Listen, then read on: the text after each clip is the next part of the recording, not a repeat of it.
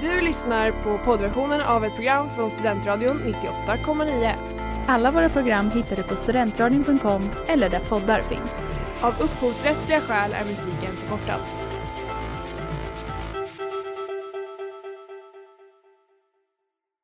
Nu tycker jag att vi gemensamt i denna sal sjunger We shall overcome. Det är klart att Malmö som tredje rikets största stad. Kära örebroare. The mayor here in Solna. I want you to go home. Stockholmare är smartare än lantisar tycker jag. Sen lunch med PK. Din guide i svensk politik, onsdagar 18.00. Man slänger ut alla oliktänkande och så blir man en liten och stark kärna. Våld löser ingenting. Det är bättre att prata istället. Alla barn har rätt till en trygg barndom. Trots det så tvingas just nu 160 miljoner barn i världen till barnarbete. De sliter på stekheta åkrar, utsätts för gifter i osäkra fabriker, de kryper i trånga gruvgångar och de städar bakom stängda dörrar där ingen ser vad som händer. 2021 är året och det är just det år som FN har utnämnt till the year of elimination of children, children's, child, work, child workers in the world. Och det är även det som är temat för årets musikhjälp. Scener som är PK hälsar denna skara till publiken välkomna till en kväll där vi kommer att prata om barnarbete och där vi uppmanar er alla att swisha till våran bössa. Och till er lyckliga som sitter här i publiken idag, om ni i meddelanderaden skriver lite låt så kommer vi spela upp den. Så kommer den alltid att fregas i poddformat. Vill du säga någonting? Nej, det gör jag inte. Jag byter inte slides. Jag har använt all mina teknikkunskaper i tio år framöver. Ja. Kvällens upplägg ser ut som ett helt vanligt radioprogram för Sceners med PK. Vi kommer att varva lite prat med lite musik. Och vi har faktiskt även dagen till äran en intervju som vi har gjort med Karin Anteby som har jobbat i Sudan med UNHCR. Ja, vi kommer att försöka på våra knappa två timmar att lyfta så pass många olika perspektiv som möjligt och från så många olika länder som möjligt. Vi kommer även få några gäster i form av vårt kära presidie. Och vi har förberett ett litet quiz som vi kommer att se testa deras kunskaper och era kunskaper. Och medan vi går på första låten så tycker jag att ni alla andra ska swisha en liten summa och när ni har gjort det så kan ni gå in i Livets lotteri och Rädda Barnen. Sätta på den där låten.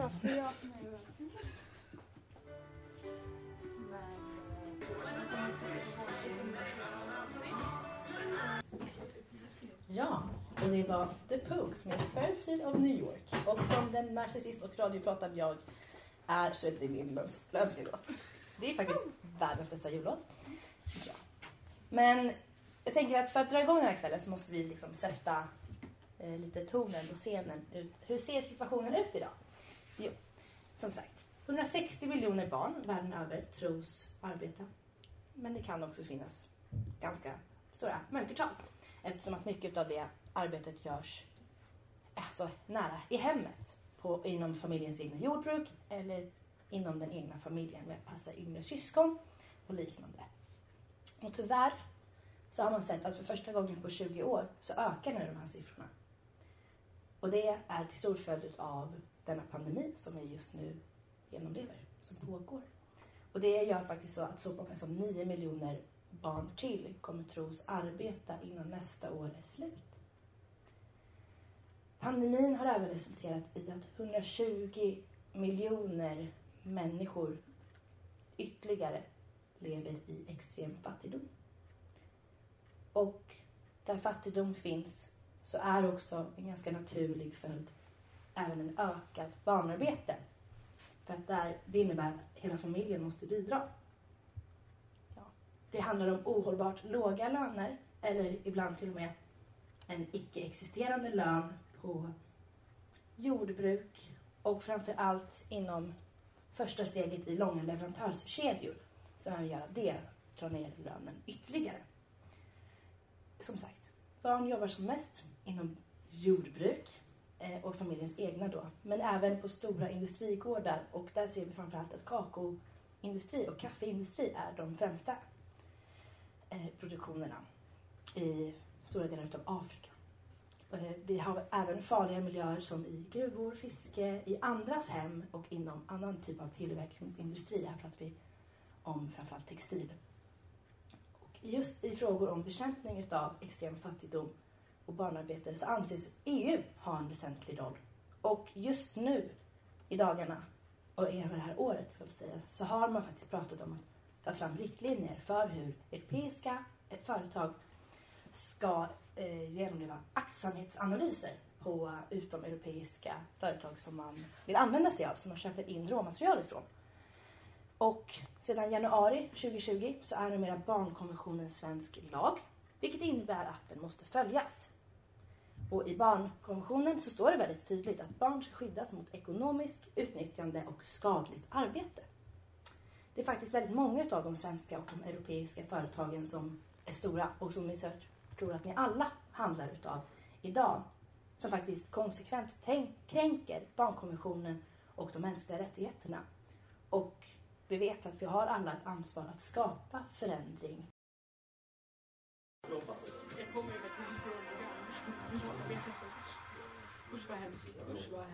Ja, det där var Red Light med Paul the Street. Eh, och årets tema på Musikhjälpen är ju, handlar ju om, som ni förhoppningsvis nu vet, eh, om barnarbete.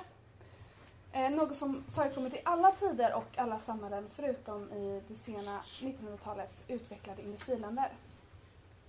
Barnarbete är inte unikt just för utvecklingsländer men sannolikheten är eh, större att arbetet där är mer exploaterande och farligt vilket ändå är det som har bidragit till att fokus brukar läggas på just de länderna. Idag är barnarbete förbjudet i Sverige men så har det inte alltid varit. Eh, I Sverige innan industrialiseringen eh, så var det både naturligt och nödvändigt att barnen deltog i arbetet hemma. Eh, Eh, det fick börja med enklare sysslor vid 7-8 års ålder eh, för att efterhand få mer avancerade uppgifter anpassade efter både ålder och kön. Eh, och de fostrade då, fostrades in i eh, hur gården funkade som de bodde på. Och det blir ganska naturligt om man tänker efter på att det var ju de som sen skulle ta över gården. Det blir ju lite som skola i hur man sköter bondgården eller landet där man där man bodde skola inför deras framtida jobb. Men sen när industrialiseringen kom under 1800-talet så utgjorde barn under 15 år ungefär hälften av alla arbetare i dessa industrigrenar. Det är en ganska stor del. Vanligtvis så började barnen vid 10-11 års ålder eh, och ofta fick de söka sig annan försörjning när de blev några år äldre för att då blev de plötsligt en dyrare arbetskraft. Från mitten av 1800-talet så började barnarbete i Sverige avta eh, markant inom de flesta tillverkningarna. Behovet av barn minskade när ny teknik kom som kunde utföra de här simpla uppgifterna som innan hade varit barnens. Och genom lagstiftning eh, från 1881 och under 1900-talet så blev barnarbete i Sverige endast tillåtet i de tillverkningar där barn fortfarande var lönsamma. I övrigt var det snarare barnarbetslösheten som blev problemet och inte själva barnarbetet. Vilket är ganska spännande när man tänker på det, att man hade en helt annan syn på barnarbete och det sågs inte alls som någonting som var felaktigt. Men en efterhand allt strängare, strängare eh, lagstiftning har resulterat i avskaffandet av barnarbetet eh, i Sverige. Och I städerna under, i Sverige på 1700-talet så fanns vissa stadganden eh, angående barnarbetet. Eh, men som jag sa innan, så 1881 så skärptes det ytterligare. Eh, exempelvis skulle barnen ha avslutat sin skolgång innan de fick anställas som arbetare. Eh, och det fanns också lite mer restriktioner för hur länge de fick arbeta. Exempelvis så fick en 12 14-åring inte arbeta mer än sex timmar per dag. Och man fick inte eh, jobba nattarbete. Eh, den lagstiftning som vi har idag eh, kommer från 1977 eh, och där så får barn inte anställas förrän det kalenderår där de fyller 16 år eh, och inte heller före fullgjord skolplikt. Eh, undantag ges där för lättare arbete som inte kan skada personens hälsa, utveckling eller skolgång. Och jag tror att det, eller anledningen till att jag pratar om detta och svensk historia kring barnarbete är för att jag tror att det är viktigt att man blickar tillbaka till historien för att förstå och komma ihåg hur vårt land har byggts upp. Um, och dessa problem som vi pratar om idag, barnarbete, kan kännas ganska avlägset uh, för oss i Sverige. Um, men de är högst närvarande i alla fall i vår historia. Och för att finna svar på hur man kan komma till bukt med just barnarbete eh, så känns det naturligt att titta bakåt. Eh, hur blev vi av med, vårt, med barnarbete som fanns här? Ehm, självklart är ju inte situationerna identiska eh, men samtidigt så är de inte allt eh, för långt ifrån varandra.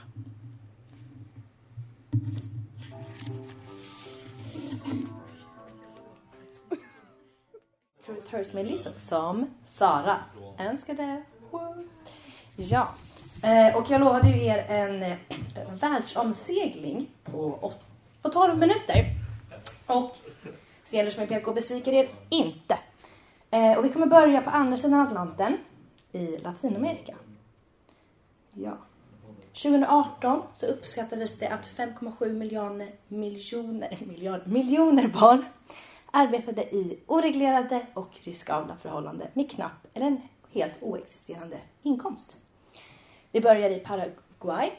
Med sina 7,2 miljoner invånare så beräknas ungefär en halv miljon barn vara eh, criadascos. Och bara av dem så är det ungefär 80 flickor. Då kanske ni undrar, vad är då en criaditos som de kallas? Jo, det är en tradition som går tillbaka från kolonialtiden som handlar om att fattiga familjer skickar sina barn till närstående släktingar eller till rikare familjer. Och det här gör de för att i utbyte så ska de få skola, mat och husrum och familjen som tar emot dem ska få hjälp med sina husnära tjänster. Jättefint, tänker ni. Tyvärr så är ju inte det här fallet utan det jämförs med slaveri. Oftast så får inte barnen gå i skolan. De får oftast ingen mat. De kan misshandlas, flickor kan sexuellt trakasseras, de straffas och när de blir sjuka så får de ingen vård. Ja, och kreditor som de kallas är allt från 5 till 15 år. Och varför det ser ut så här, det är ju just för att det är en väldigt lång tradition och långa traditioner är svåra att bryta. Men även för att Paraguay är ju det landet i Latinamerika som faktiskt är fattigast. Men vi går raskt vidare på vår lilla världsomsegling till Mexiko. I Mexiko så har vi 2,5 miljoner barnarbetare och här handlar det mest om tillverkningsindustri. Och framförallt då klädindustri där barn jobbar 48 timmar i veckan för en lön på allt från 29 till 40 dollar. Och de här barnen misshandlas ju och blir all, nästan till alla missbrukare utav marijuana eller crack för att överleva dessa tuffa förhållanden som fabrikerna faktiskt är. Och de har reglerat så att barnarbete ska inte finnas i sådana här industrier. Och det har man löst genom att man gömmer barn när inspektörer kommer. Man gömmer dem på toaletter eller så gömmer man dem bland maskinerna. Så man kan ju undra hur noga inspektionerna är. Och även här så löper flickor en mycket större risk att bli sexuellt trakasserade utav sina manliga vuxna kollegor. Ja, men jag kommer med goda nyheter. 1997 så såg man att det här problemet i Mexiko var alldeles för stort. Så man instiftade någonting som man kallade för Progressa y oportunidades, alltså Progress and Opportunities. Och det här gjorde man för att man skulle öka humankapitalet i landet och därmed även minska barnarbete i landet och öka det generella välståndet. Eh, programmet gick ut på att föräldrar fick ett bidrag i månaden för sina barn skickade till skolan. Väldigt enkelt. Eh, bidraget var lite högre för flickor än för pojkar och det blev högre och högre ju längre barnen fick gå i skolan. Så om de fick gå hela vägen upp till trean i gymnasiet så fick man till slut 66 dollar i månaden för en flicka och 58 dollar för en kille. Det här projektet fortsätter man med, har man fortsatt med ända fram till idag. Eh, det är ingenting unikt. Vi ser det i andra länder i Latinamerika. Eh, och det framförallt det mest kända eh, är väl det i Brasilien som kallas det programma La Bolsa Familia. Portugisiskan är ju på topp. Eh, och åtgärder som de här kallas ju för conditional cash transfers och vi kan se i många andra länder också världen över att de funkar och de här typerna av åtgärder gör ju någonting som vi fick lära oss på Neken i våras. De driver ju upp ett land, humankapital, men de hjälper också barnen i stunden. Eh, att ge dem en bättre framtid. De får ett sätt att bli en del av sitt lands ekonomi eh, som hjälper dem och dess familj redan från dag ett. Istället för att man ska se det ökade humankapitalet resultera i ett ökat välstånd kommande generationer. Så, ja, det är inte bara för jävligt. Det finns även bra saker och det görs mycket bra inom de egna länderna också.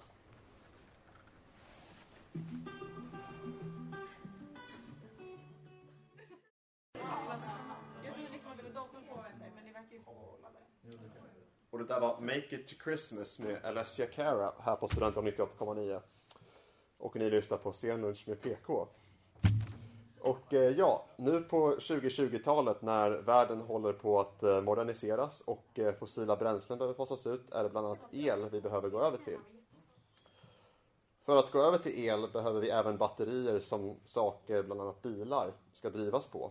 Och då behövs även produktionen av batterier ökas kraftigt de kommande åren och andra elkällor. Men då är ju såklart frågan om dessa batterier och andra elkällor produceras på rätt sätt. Till exempel att barnarbete inte är inblandat i produktionen på något sätt. Och det är ju såklart relaterat till dagens tema.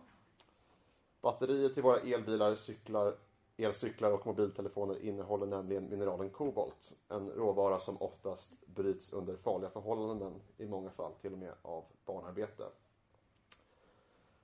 Bland annat Amnesty har rapporterat om förhållanden i Kongo-Kinshasa där en stor mängd av världens kobolt bryts. Barn så unga som sju år är ute och bryter kobolt i trånga tunnlar och bär tunga säckar. De har ingen tillgång till skyddsutrustning eller ansiktsmasker och i de flesta fall har inte ens de vuxna arbetarna tillgång till det. Livsfarliga arbetsvillkor helt enkelt. När detta är ett faktum är det självklart viktigt för alla stora företag, Apple, Microsoft, Tesla exempelvis, att granska sina leverantörer och säkerställa att deras produktion sker på ett sådant humant sätt som möjligt och framförallt fritt från barnarbete. Enligt Amnesty har de flesta av världens företag gjort bra ifrån sig från att granska sina leverantörer och säkerställa att inget barnarbete är inblandat i processen. Bland annat brukar Apple numera producera en lista över sina smältverk i enlighet med internationella lagar Även företag som Volvo och BMW har lagt mycket resurser på att granska leverantörerna. Eh, och eh, framförallt har Kongos regering även sagt att de ska försöka bli av med barnarbete senast 2025. Men frågan är eh, om ett av världens mest auktoritära och korrupta regimer verkligen är lita på. Dock finns det fortfarande vissa som ligger efter i denna typ av granskning som jag pratade om tidigare, bland annat eh, Apple och Volvo då, som ligger lite efter. Men de jag nämnde ligger ju då i linje med vad som krävs. Men det finns dock de som vill gå ännu längre eh, med att stoppa barnarbete under livsfarliga förhållanden när det kommer till elproduktion. Nämligen att börja produceringen av kobolt här i Sverige istället. Detta har bland annat svenska batteritillverkaren Northvolt sagt att de vill göra. I dagsläget sker det ingen nedbrytning av kobolt här i Sverige, men det kan ju komma att ändras nu. Ja, och eh, vi kommer att öppna upp för diskussion, men eh, först ska vi höra en låt.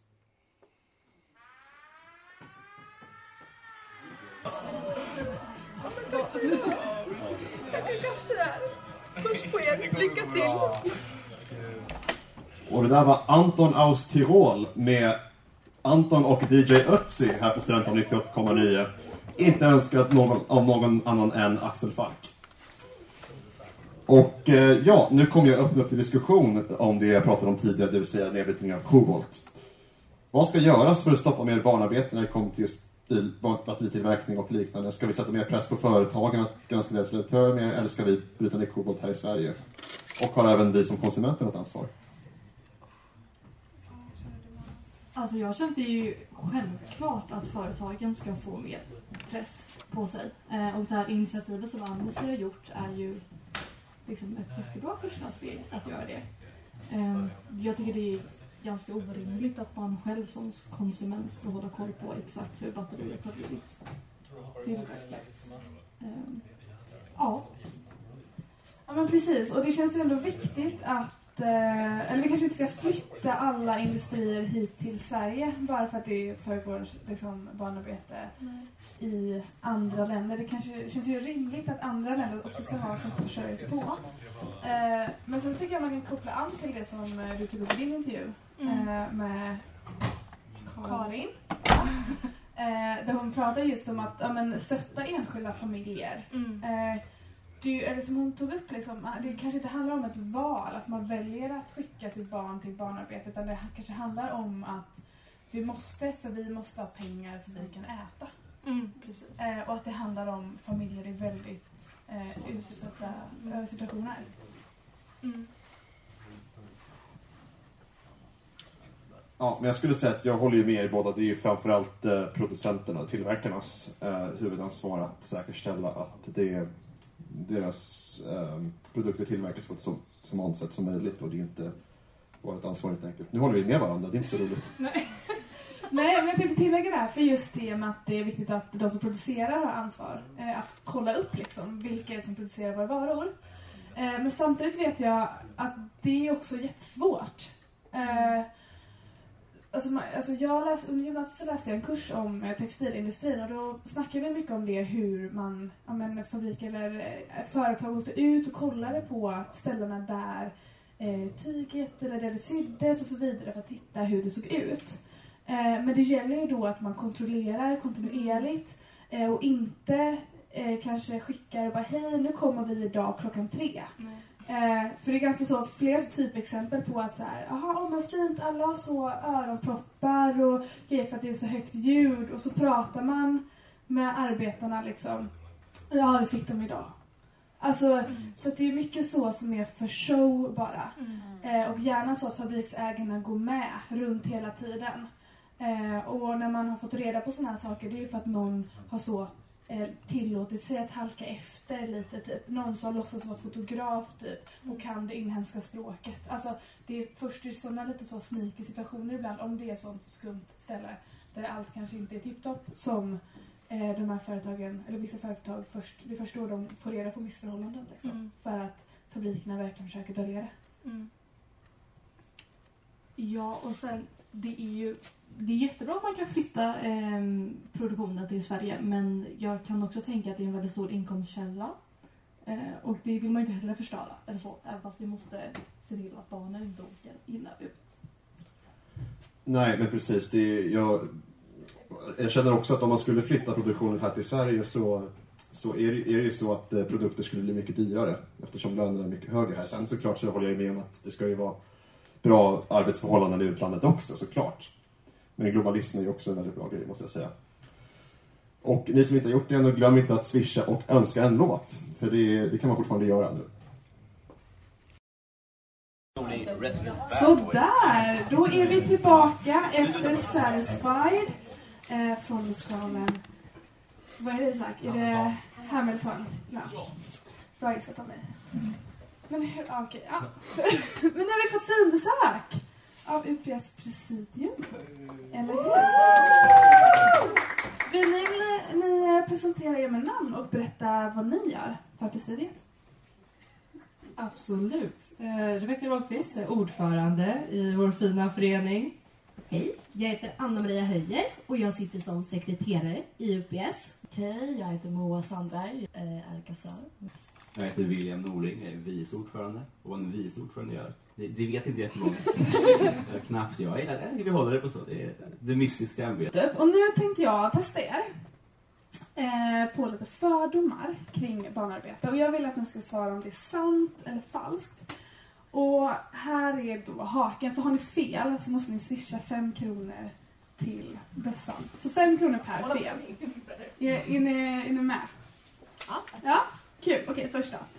Eh, när det kommer till barnarbete så är det flest barn som jobbar i fabrik. Okej? Är det en Sant. enskild sektor? Ja, alltså industri. Eller är det majoritet?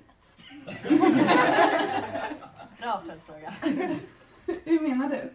Eh, Jobbar majoriteten i fabrik eller är det den enskilt största sektorn? Det blir väl samma sak, eller?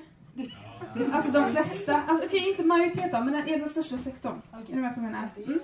det, det känns som att man tänker det, så det borde vara nej. Det känns som en kuggfråga liksom. Eh, På Moas eh, fina motivering att det är en kuggfråga säger vi nej. Nej. Och, och det är sant. För de flesta som vi har hört om man varit uppmärksam jobbar, publiken, hemma ja, på landsbygden. Hjälper till på gården. Eh, Det är tre gånger vanligare än att jobba i, eh, i fabrik. Okej, det är flest killar som blir utsatta för barnarbete. Det känns rätt. Falskt. Falskt? Tjejerna får inte gå till skolan, de får jobba. Eh, nej, det är sant. Det är 60% killar och 50% tjejer. Men flickorna arbetar mer och börjar i tidigare ålder. Eh, troligtvis är flickor som arbetar i andras hem och måste bo i arbetsgivares hem mer utsatta än barn som jobbar inom industrin.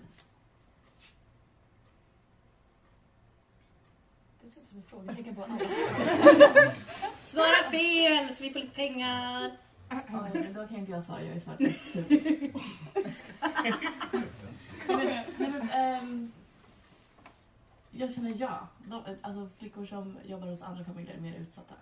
Ja, det känns. Ja, och det är sant. Det är sant. Eh, den vanligaste anledningen till att ett barn arbetar är fattigdom. Ja. Ja. Mycket bra, mycket bra. Okej, ungefär vart tjugonde barn ehm, är i barnarbete, alltså i världen. Alltså vart tjugonde barn. Ja. Nej, vart tionde.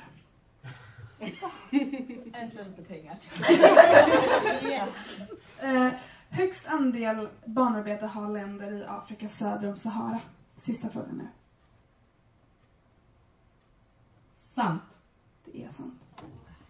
24 procent av eh, barn i de länderna i åldern 5 till 17 år är i barnarbete.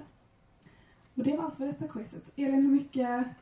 Ja, då får vi fem kronor var. Hur många Om vi hade svarat fel på allt, så mycket hade vi behövt eh, swisha då? Det var sex frågor. 30 Så, ja, sex, 30 kronor. Jag kan swisha 30 Vi, spänn. vi Ja, det- swishar 30 var rätt. 30 var från presidiet. Superbra! Jag får aldrig fel. På Malone. Och det var lite WAP med Cardi B och Megan Stallion. Med, ja, från en okänd välgörare ska väl tilläggas. Eh, Den, Gustav Haspring. det var inte GDPR-säkert om jag säger det återigen till podden. Ehm, utan det var UPS egna Karl-Bertil Jonsson. Ja. Men kvällen börjar lida mot sitt slut.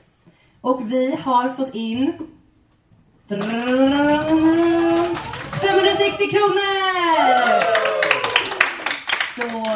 Eh, 606 kronor nu. Eh, Tack vare vice ordförande William. Nej, men det, det, alltså presidiet, ni har alltså inte tid. Det kommer mer, vad bra. Eh, målet om att eh, William ska bada fyris och att jag ska få göra Salvador Dalí-mustasch på William Alf är ju nog för att jag kommer swisha resten. Ehm, men jag vill bara säga tack för att ni har kommit. Kul. Det går att lyssna på det här i efterhand sen som poddmaterial. Ehm, och som sagt, målet är 10 000. Vi grejer det. Vad är, det? En och en halv vecka kvar? En vecka kvar? Knappt en vecka. En knappt en vecka. Vi på lite. Precis, så skynda oss swisha. CSN kommer snart. Och vi ska alla hem till mamma och pappa över jul, så det är lugnt. Men från oss alla till er alla, ett riktigt gott nytt jul! och glöm inte att swisha. Ja, och det var Sceners med PKs alldeles egna Musikhjälpen special live från Levinsalen på Gamla torget här i Uppsala. Och medverkande har varit Linnea, Emma, jag, Elin Lax. På teknik har vi haft Joel, vi har haft Sara som har quizats och pratat barnarbeteshistoria. Och vi har haft Petter om metallindustrin. Och vi ses igen på onsdag. Du har lyssnat på poddversionen av ett program från Studentradion 98,9. Alla våra program hittar du på studentradion.com eller där poddar finns. Och kom ihåg, att lyssna fritt är stort, att lyssna rätt är större.